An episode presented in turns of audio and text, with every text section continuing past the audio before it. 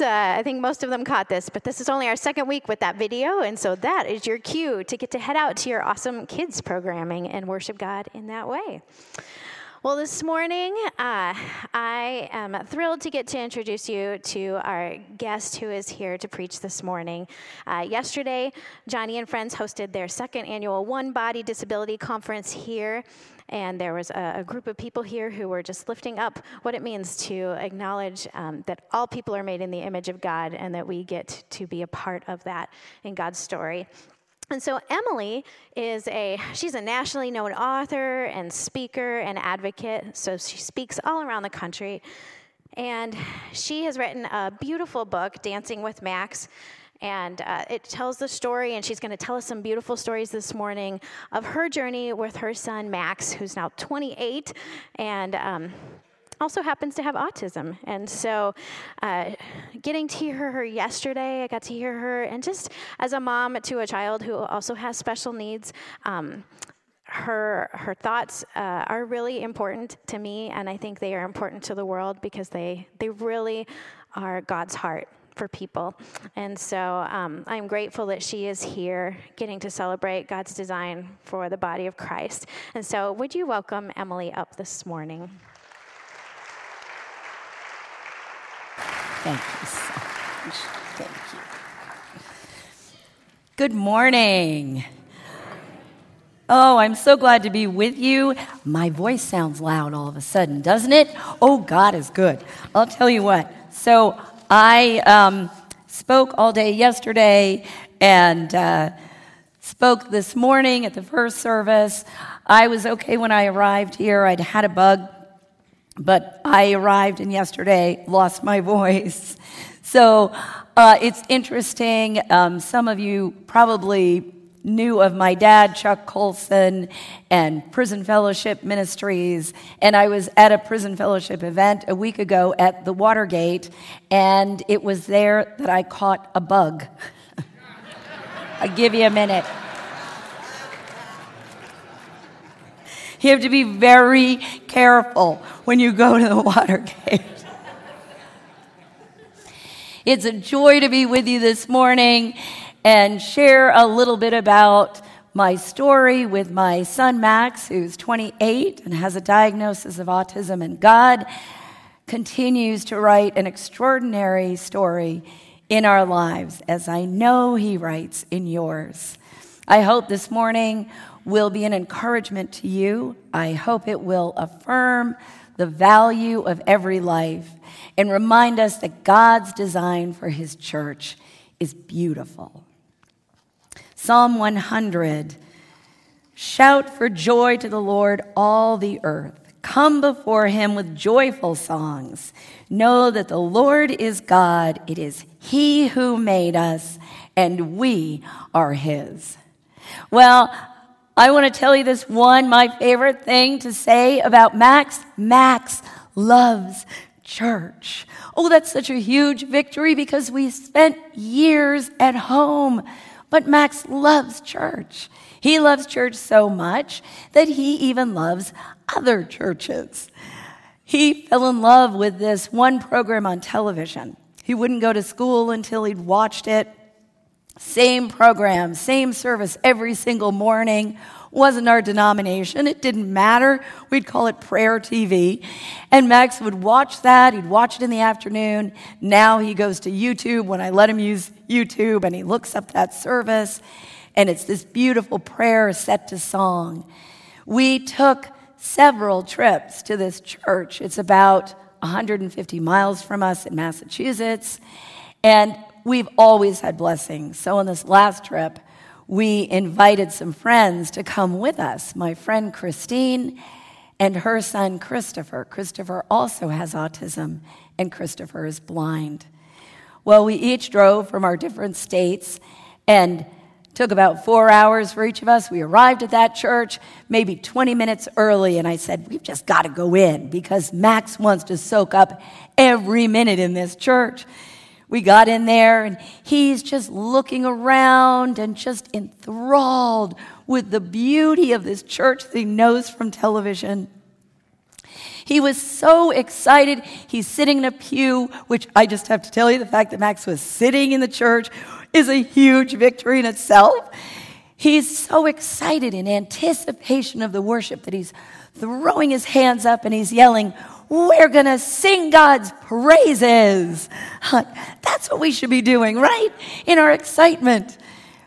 Well, there was a woman on the other side of the church.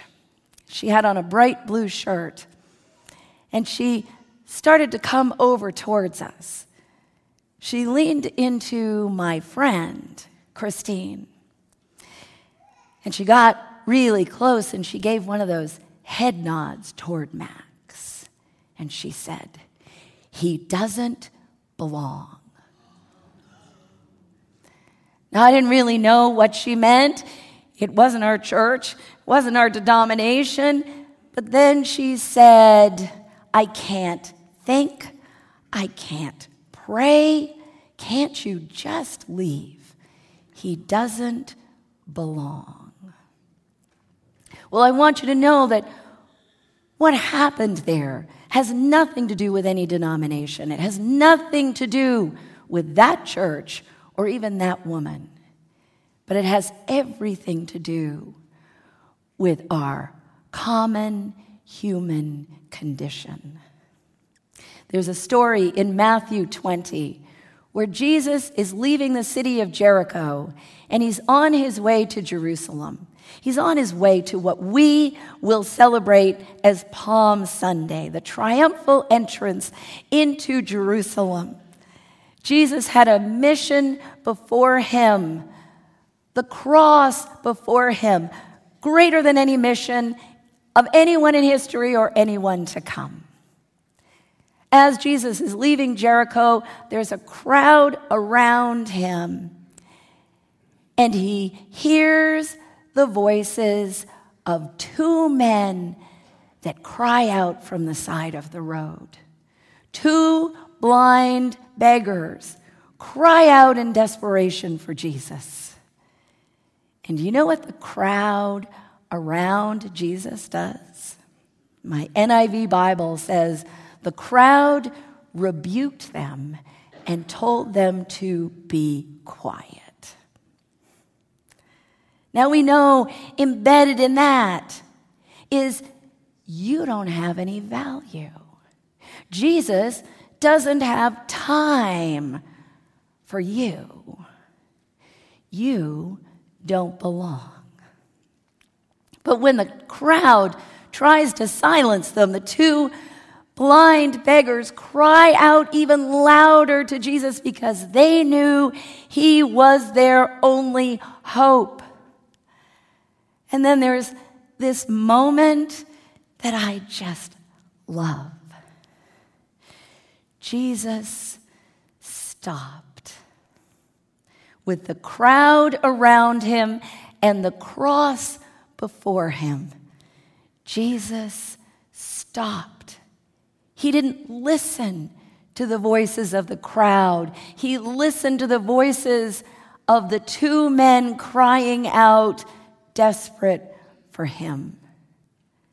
Jesus turned to them, asked what they wanted. And when they said they wanted their sight, Jesus could have healed them from a distance. We know that. He had a mission, Jerusalem before him. He could have healed them from a distance, but he didn't. Jesus approached those two men. He got close, very close. He put his hands on their place of brokenness and brought them healing. Jesus stepped in. The voice of the crowd is very loud these days, telling us which lives have value and which lives do not. The prisoner, the disabled, the elderly, the frail, the weak, the inconvenient, the disruptive. But Jesus calls us, his church, to affirm the value of life, to step in, to defend the weak, to defend life. But let me ask you a hard question Will the church be able to defend life if the church is not yet able to sit beside that very same life for an hour in the pew on Sunday morning? Well, I want to take you back to that church we'd driven 150 miles to go and visit and be a part of and worship. The woman in the bright blue shirt is leaning into my friend, Christine, and she just kept saying, He doesn't belong. But my friend, Christine, kept smiling back with grace. And she kept responding, All are welcome. All are welcome. Well, we stayed in that church couldn't turn around and go home. I'm so thankful for a friend beside me to be our voice because I might have been crushed if she'd done that to me. But we had an advocate with us who spoke up and said, There's value. We stayed in that church, and I will tell you the worship coming out of Max, the joy. I don't think the church has ever seen anything quite like this. He was so joyful and so jumpy and loud, and the priest would say something, and of course, Max has memorized the whole thing. Priest would say, and peace be with you. And Max would answer, and also with you. And he's throwing his hands up. I don't know if we looked like church or a soccer match, but it was glorious. At one point, the pastor or the priest who was very serious. He just broke into laughter, into this holy joy that he could not contain for the beauty. At the end, I leaned over and I hugged Max, so overwhelmed by what God does, so overwhelmed by Max's beauty. And as I was hugging him, I could see someone staring at me. I looked up, and it was the woman in the bright blue shirt, and she was smiling. She got it. 1 Corinthians 12, 18, and 22. God has arranged the parts in the body, every one of them, just as He wanted them to be. Those parts that seem weaker are indispensable. God calls us to Him not because we are worthy, but because He is great. God places value in every life, and He is calling us, His church, to affirm that value. The crowd is very loud these days. But Jesus didn't listen to the crowd, and he doesn't want us to either. We should look radically different than the rest of society because we as the church are to be a reflection of the coming kingdom, the hope of the good to come. And what if Jesus were to give us some kind of a picture of that coming kingdom? What if Jesus gave us a guest list for the coming kingdom. Listen to this.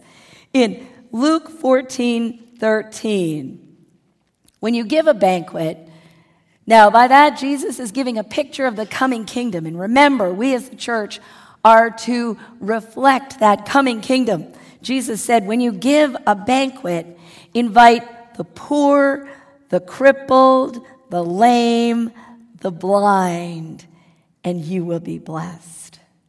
I'm so thankful for this church, Faith Covenant Church, for your open hearts and open eyes and open doors. We were home from church for five years. I didn't even know that was a thing. I didn't know people could not figure out how to go to church. But, you know, Max, he does not have the spiritual gift of sitting still or being quiet. I just couldn't figure out how that meshed with church. Sometimes we're working so hard to make our churches perfect that we forget that the people who are coming in aren't. Well, God opened the most remarkable path for Max to come back into the church. Max gave his life to Christ at 13 years old. My dad had the privilege of baptizing Max. And God opened the door for Max to come back into the church. He comes to serve. He serves as a greeter. He serves on the welcome center. He serves in kids' church helping. He serves on the cleanup crew. He does have the spiritual gift of vacuuming. Do want to just tell you that. Max is wiggly. He is loud. He is beautiful. And he is loved. Our pastor has given Max a title. He is called the back of the church worship leader.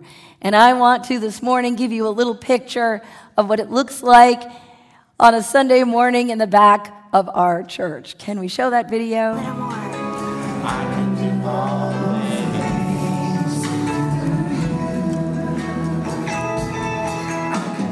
All things all things all things. All things. All things all things. All things. No, come in.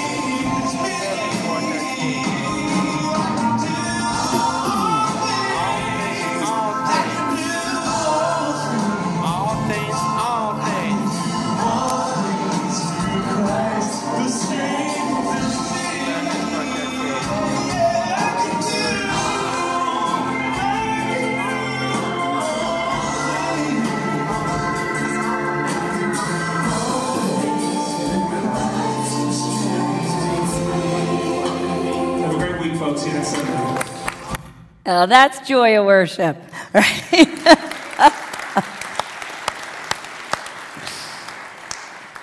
God has used Max This young man, the world would and often does push aside to change the culture of our church. There's a woman in our church named Kate. She came up to me one day and she said, Emily, she said, I've been at this church for about a year. And she said, I want you to know that I came to this church because I heard how much this church loved Max. And she said she thought to herself, if that church can love Max, then I think that church can love me. See, there's this beautiful ripple effect that travels out into the community where people are hungry for that kind of authentic love. I brought you this silver cup, kind of small. It's dented and scratched and tarnished and old. If you were to see this cup in an antique shop, I'm pretty sure you'd probably walk right past it. If they were to put a monetary value on it, I don't think it would get very much. But this cup is precious. Because on the bottom, there's a tiny little mark. That's the mark of my great grandfather. This cup is precious because it bears the mark of its creator. Every life, every life is precious because every life bears the mark of our creator. Our value is not determined by our dents or scratches or tarnish or age or even our usefulness. Our value is determined by God because every life, every life belongs to him. Genesis 127 reads So God created man in his own image. In the image of God, he created him. Many look at disability and question the goodness of God. We have big questions around disability.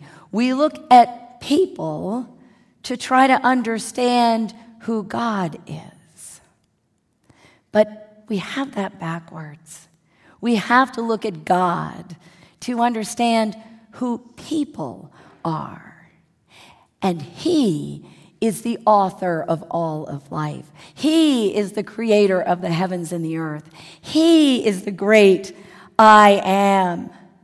God is either sovereign over nothing or he is sovereign over all.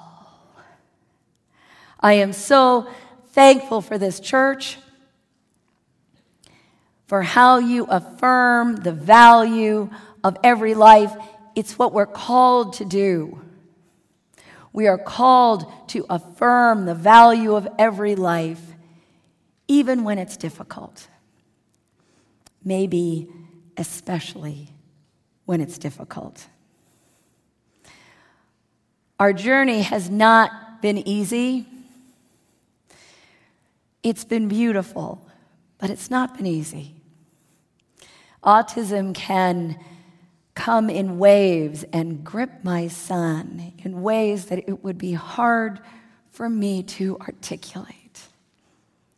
We've had a very difficult couple of years. And on top of those difficult years, not long ago, Max got stomach flu. Now, all I am going to say is that I was genuinely debating whether it would be more practical to continue cleaning or to simply bulldoze the house and rebuild. You may fill in the blanks. It was two o'clock in the morning. I had been cleaning for three days, caring for Max, tending to him two o'clock in the morning, and I am exhausted. Now I began to pray silently. It was not a pity party. I was asking God a very practical question.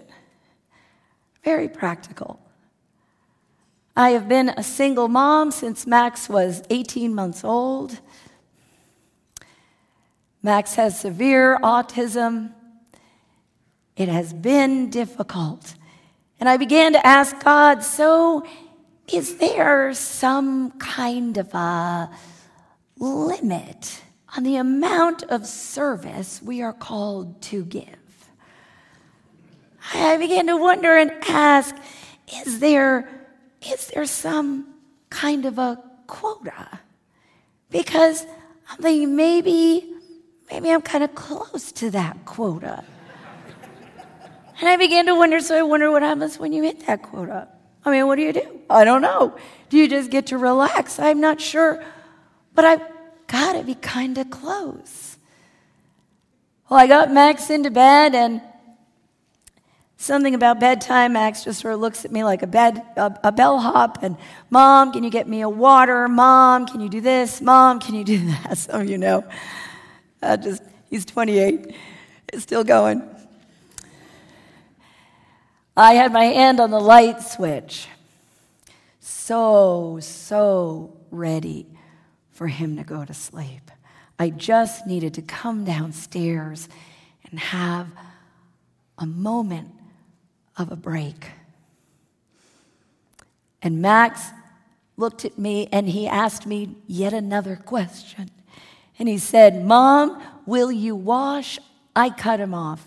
I, I'm going to tell you, it was a bad mom moment.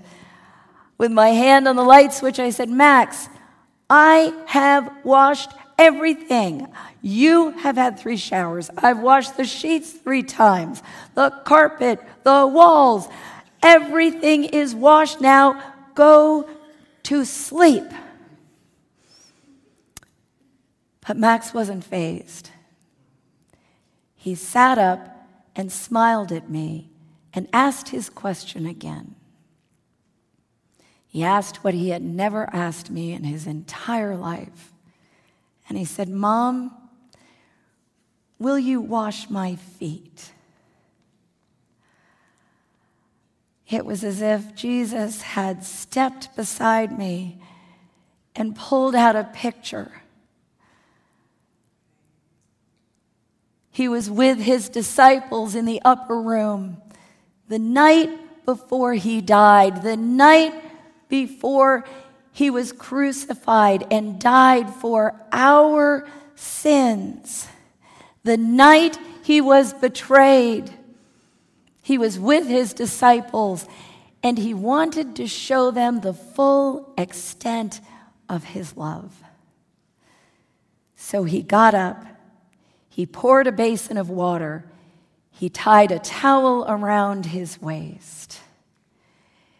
And the Lord of Lords, King of Kings, bent down on a filthy floor, showing us how to live, showing us how to love. He said, as recorded in John 13 34, a new command I give you love one another. As I have loved you, so you must love one another. By this, all men will know that you are my disciples if you love one another. Yes, I found the sweetest smelling soap and the softest towels. And I had the privilege of washing my son's feet. Tonight, as we, this after the service, as we take communion, I hope you will take home a small square of towel. It's there for you to bring home as a reminder, to put in a drawer or a briefcase or a suitcase or a bag to find as a reminder when you have those moments when you wonder, have I not met my quota? Have I not done enough? May that towel be a reminder to you of the King of Kings calling us to serve. Jesus is our help and our hope. So we come to Him asking Him to help us with our own blindness in our hearts, and in our communities, and in our churches, so that we don't miss the beauty of every life. We come to Him knowing we too are on the side of the road, desperate for Him. I need my Savior Jesus, who meets me in my brokenness. He still comes close. He comes close to the disabled man. He comes close to the tired mom. He comes close to the overworked, weary man. He comes close to the woman grieving a loss. The Lord is close to the brokenhearted, and He calls us to come close to. And He shows us not to silence the cries of those who want access to Him, even when those cries disrupt our plans and our church services, even our mission. I brought Max a few years ago to a good service, a Good Friday service. Max has his Sunday morning service down. He's got it. He knows what to do. He is a routine guy. He loves his routine. So coming to Good Friday service kind of throws him off a little bit. It's dark, it's somber, it's different. We were sitting out at the Welcome Center. Max wasn't quite sure what to do. He was very anxious. So I was sitting with him, and one of the deacons came out and said, Emily, we're not going to bring communion out as we might at other times to anyone who's sitting at the Welcome Center. We're asking everyone to come in and walk forward to receive communion. He said, Do you think Max can do it?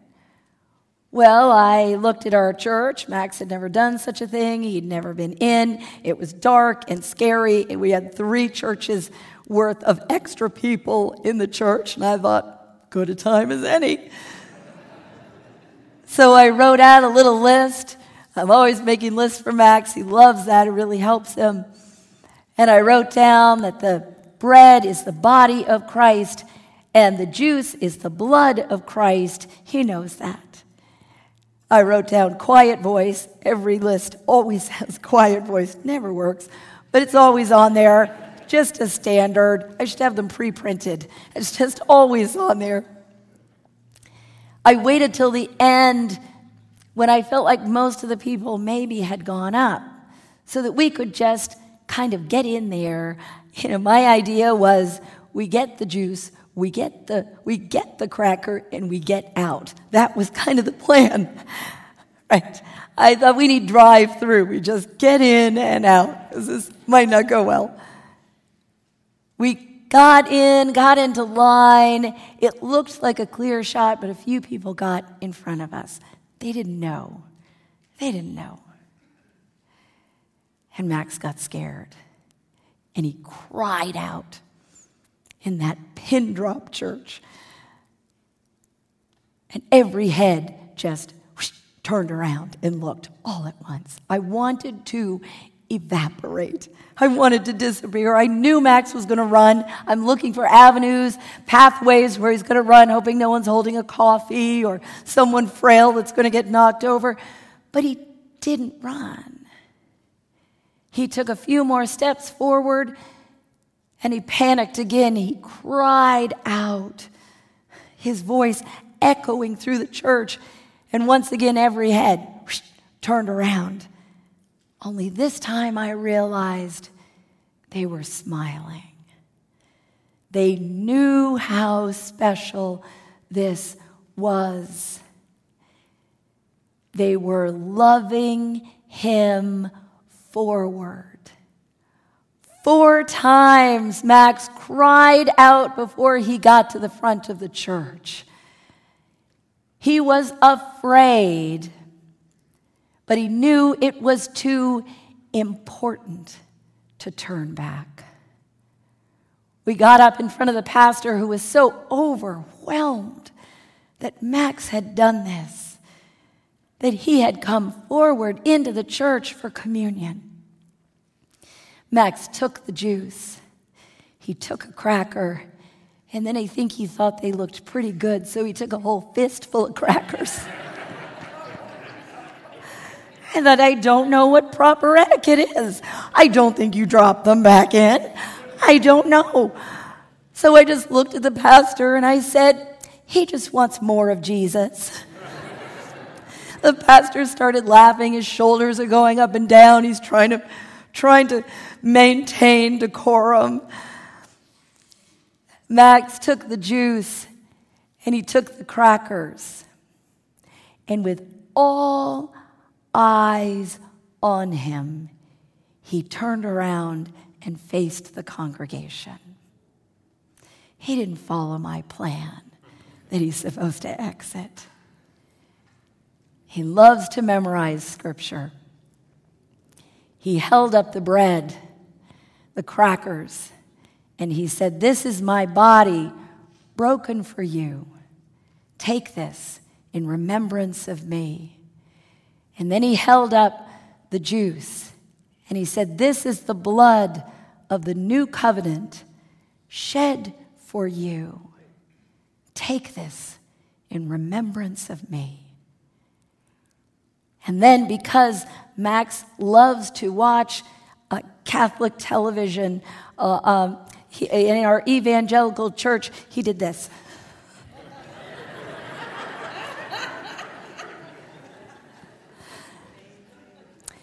Max took communion with everyone watching, and those smiles turned to tears pouring down.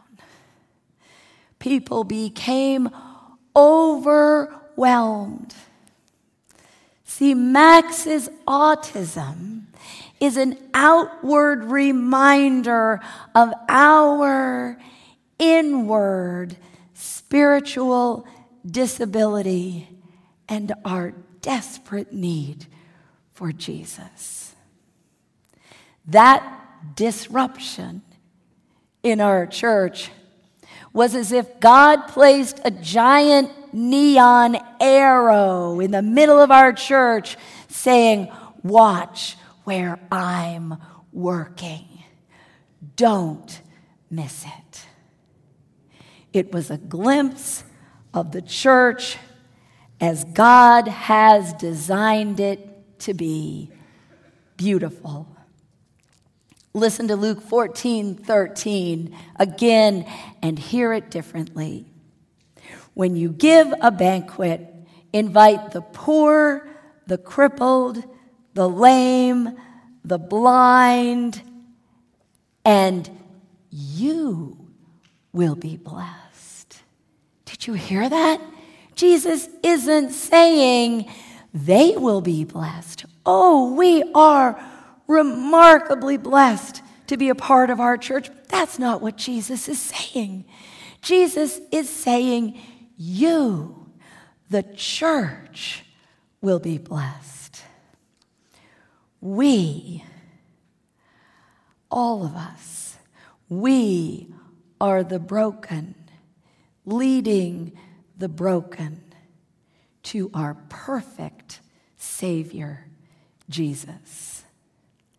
Every life is precious, unrepeatable, irreplaceable, indispensable, one of a kind, and part of God's grand love story. Psalm 100, 1 through 3. Shout for joy to the Lord, all the earth. Come before him with joyful songs. Know that the Lord is God. It is he who made us, and we are his. Can we pray? Heavenly Father, we thank you. We thank you, Lord, for how you have designed your church. We thank you, Lord, for the beauty of every life that you have placed there. Open up our hearts and our eyes to see your goodness and your beauty and your, your value in every single life. Lord, we celebrate you. May our lives be a testimony to your goodness and your grace. May you be exalted in all generations. And may we lift you up in the church. We thank you, Lord, in Jesus' name. Amen.